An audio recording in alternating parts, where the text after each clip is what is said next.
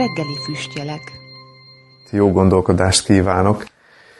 A legtöbben azért szeretjük magunkat úgy látni, és úgy feltüntetni magunkat mások előtt, meg magunk előtt is, mint akik jó döntéseket hoznak, akik nagyon-nagyon tudatosak, akik megfontoltak, akik logikusak, akik kézbe tudják tartani az életüket, és nyilván ezzel ellentétben pedig nem szeretjük magunkat úgy látni, akik ösztönösen cselekszenek, akik az érzelmeikre hagyatkoznak csak, és, és ki vannak az, annak szolgáltatva. Most nemrég történt egy ilyen nagyon érdekes eset, ami kapcsán úgy kérdések merültek fel bennem annak kapcsán, hogy mennyire is vagyunk mi tudatosak, vagy hogy beszéljek egyes szem első szemébe, hogy mennyire vagyok én tudatos. Történt ugyanis, hogy vacsorát készítettem, héjába sült krumplit, pirított hagymával. És legalább 5 percig próbáltam keresni valami edényt, amiben a hagymát megpirítani akartam, és sok edényünk van, de nem találtam a megfelelőt. Az egyiket kicsinek találtam, a másikat túl nagynak találtam, az egyik zománcos volt, a másik kék volt, mindenféle kitalál, kifogást kerestem, de hogy nem találtam egy megfelelőt, és így öt perc után kezdtem el gondolkozni, hogy mit idétlenkedem én ennyi ideig egy edény kiválasztásán, amiben akármilyen edénybe meg lehet egy hagymát pirítani, dinsztelni, pirítani, és akkor jöttem rá, hogy mi motivált engem, hogy mi volt az a nagyon mélyen gyökerező indíték, ami miatt én nem találtam meg ezt az edényt. És ez nagyon egyszerű az oka. Emlékszem arra, régen gyerekkoromban nagyon sok hiába sült krumplit ettünk pirított hagymával, ilyen olajban sült pirított hagymával, és emlékszem, hogy azt egy ilyen hosszú, fogantyújú, sárga zománcos lábasban csinálta mindig anyukám, és ezt kerestem, ezt az edényt. Tehát nagyon világos lett előttem, hogy én egy ilyet, vagy ehhez hasonló méretű, színű, formájú edényt keresek, ami nem volt éppen a repertoárban, és valahogy ez elakasztott, megakasztotta a folyamatot, hogy döntsek, hogy választani tudjak.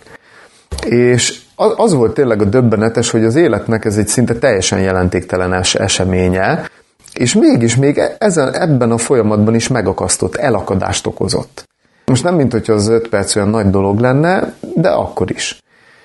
De mi van, mi van a, a, nyilván vittem tovább a folyamatot, és egyértelműen abba az irányba lehet innen menni, hogy oké, okay, hogy van egy ilyen jelentéktelennek tűnő esemény, de mi van az életünk igazán fontos dolgaival?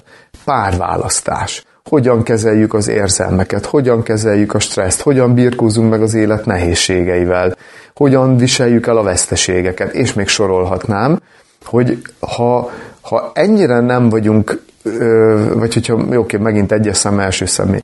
Tehát, hogyha ennyire nem voltam tudatos mondjuk egy ilyen edényválasztásban, akkor miért gondolom, hogy a nagyobb dolgokban annyira úgy ügyes, okos és tudatos lennék? Nyilvánvalóan egy csomó minden befolyásol minket, amiről nem is tudunk.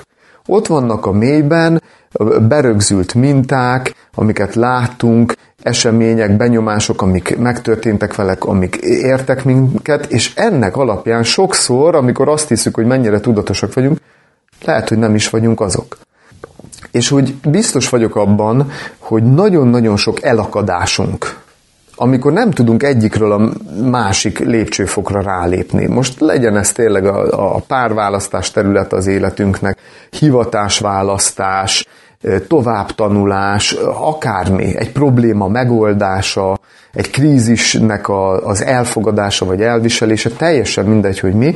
Nagyon sokszor azért akadunk el, mert nem ismerjük ezeket a rejtett indítékokat, ezeket a tudat alatti programokat, amik futnak bennünk, ezek még nem jöttek valószínűleg felszínre, és hogyha elakadásunk van, akkor egyáltalán jó azt tudni, hogy valószínűleg valami ilyenben keresendő, nem minden esetben, de nagyon sok esetben érdemes megvizsgálni ezt. És ugye a következő kérdés, ami ebből felmerül, hogy akkor ki vagyunk szolgáltatva ezeknek a ezeknek a rejtett tudatalatti indítékoknak, meg működési sémáknak, meg mintázatoknak? És hát nyilvánvalóan a válasz az, hogy nem, bár ugye egy nagyon komoly tudatosságot igényel, hogy, hogy ezeket felderítsük, És most szeretnék idézni egy kevésbé ismert igét a Bibliából, ami egyfajta megoldást vagy választ ad arra, hogy, hogy egyértelműen nem vagyunk eznek kiszolgáltatva, de nagyon érdekes, mert sokan azt gondolják, hogy jó, hívő ember, meg Biblia, hogy mindent a hittel tudnak le, hogy majd imádkozni kell, meg minden megoldódik, és, és szó, szó sincsen csak erről. Az, annak megvan a maga szerepe természetesen, de hogy, de hogy azért ennél gyakorlatiasabb és, a, és, és nagyon, nagyon racionális megoldásokat kínál sokszor a Biblia. Ilyen például ez az ige, ez a Zsoltárok könyve, a negyedik Zsoltár ötödik verse, azt mondja, hogy beszéljetek a ti szívetekkel a ti ágyas házatokban. Ez ilyen egyszerű gondolja, hogy beszéljetek a ti szívetekkel a ti ágyas házatokban. És két dolgot kell röviden megmagyarázni. Az, hogy beszéljetek a ti szívetekkel, az nem más jelent így a Biblia fogalom világában, mint hogy tartsatok önvizsgálatot. Beszéljetek a szívetekkel, tehát vizsgáljátok meg a döntéseiteket, a lelkismereteteket, az érzéseiteket, a gondolataitokat, tehát próbáljátok meg próbáljatok meg tudatosan együtt lenni önmagatokkal, és vizsgáljatok meg mindent, amit cselekeztek, amit tesztek, hogy mit miért csináltatok, az, hogy a ti ágyas házatokban ez, a, ez az, ami még pici magyarázatra szorul, ez egy nem használatos ma már kifejezés, de körülbelül annyit jelent, hogy beszéljetek a ti szívetekkel, a lefekvés előtt, vagy a lefekvés kor, a lefekvés idején, amikor már ágyba kerülünk, amikor már elcsöndesedünk, amikor annak az ideje van, hogy ugye egy picit rendezzük a gondolatainkat. Erről már volt szó, tudom, de most megint újra előjön. És hogy mi, mi lesz ennek az egésznek az eredménye? Hát ugye nem más, mint az, hogy valóban elkezdhetünk tudatosan élni, hogyha ezt megtesszük minden nap. Ha minden nap ezt megtesszük, hogy rendezzük, hogy hogy is zajlott ez a mai nap? Miért csináltam? Miért olyan sorrendben csináltam? Miért vesztem össze azzal az illetővel? Mi volt ennek az oka? Tehát, hogyha minden nap erre időt szánunk, akkor, akkor tényleg a tudatosság útjára lépünk. És ez egy valódi ellenszer lehet a rejtett indítékok, vagy a tudatalatti működő sémákkal kapcsolatban, mert onnantól kezdve, hogyha mi tudatos életet választjuk, és teszünk is érte, akkor ezek a rejtett motivációk, ezek felszínre kerülnek. De onnantól kezdve, hogy ezek felszínre kerülnek, mert megvan bennünk a vágy és az akarat, hogy szembenézzünk vele, akkor onnantól kezdve már elveszíti az erejét. Mert nagyon sok lelki gyötrelemnek is a, a súlyosbító tényezője az mindig a titkolózás. Nem merek róla beszélni, nem megyek el szakemberhez, nem osztom meg senkivel, inkább küzdök magamban, és ezzel csak még jobban, még jobban súlyosbítjuk a problémát. Ebből nyeri sokszor az erejét a rengeteg lelki diszfunkció, csak a szégyenérzet, depresszió, csak hogy néhány szorongás, ezeknek mind-mind mind nagyon jó ellenszer, amikor ezt, ezt a titkolózást, ezt félretesszük. Tehát, hogy beszéljünk önmagunkkal is, tartsunk önvizsgálatot, és nagyon érdekes módon ennek egyetlen feltétele van, hogy valóban tudatosak legyünk, hogy ne gondoljuk magunkról, hogy annyira tudatosak lennénk. Vagy más szóval, ne legyünk annyira büszkék, vagy ne legyünk annyira hiúk, hogy mindenáron úgy akarjunk tekinteni magunkra, mint akik mennyire meg tudják oldani az életüknek a problémáit, mint akik mennyire okosak, mennyire ügyesek, mennyire tudatosak vagyunk. Mert hogyha ebben vagyunk, és hogyha ezzel a jellemvonással, vagy ezzel az attitűddel rendelkezünk, akkor pont, hogy azt a tudatosságot zárjuk egyébként ki, amire szükség lenne. Tehát itt is érvényes az, hogy a beismerés az a gyógyulásnak az első számú feltétel. És ugye eszembe jut, ezzel zárnám ezt a mai rövid kis gondolatmenetet, egy filmnek a záró jelent, ez pedig az Ördög ügyvédje, egy régi film, és a záró jelenetben ugye most nem akarom lelőni sem a poént, meg az egész történetet sem elmesélni, de ugye egy sztárügyvéd visszavonul. Egy eset közben soha nem veszített még el pert, egy ifjú titán, és azt mondja, hogy nem, neki ez a pálya, ő rájött arra, hogy ez neki nem, nem kell, és, és befejezi.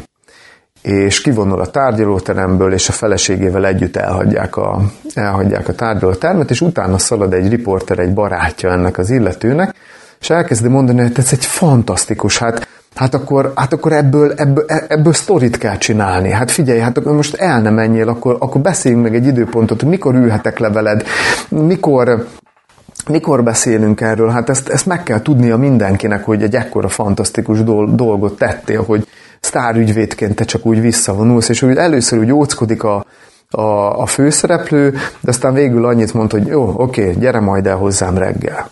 Persze nyilván fel eleveníti neki, vagy úgy, úgy, úgy a szeme elé helyezi azokat az előnyöket, ami ezzel járhat. De ugye pont ebből az egész világból akar kilépni, és mégis megkeresi ez az illető. És úgy, úgy zárul, hogy ez a, ahogy elmegy a felesége meg az ügyvéd, ez, a, ez az illető ugye átváltozik, átváltozik, átváltozik az ördöggé, ugye ezért az ördög ügyvédje a címe, és akkor csak ennyit mond ez az utolsó mondata a filmnek, hogy hiúság.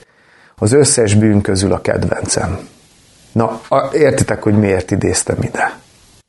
Hogy tényleg ne gondoljuk azt magunkról, hogy mennyire tudjuk mi kormányozni az életünket, mennyire tudatosak vagyunk, mert pont azzal csapjuk be magunkat.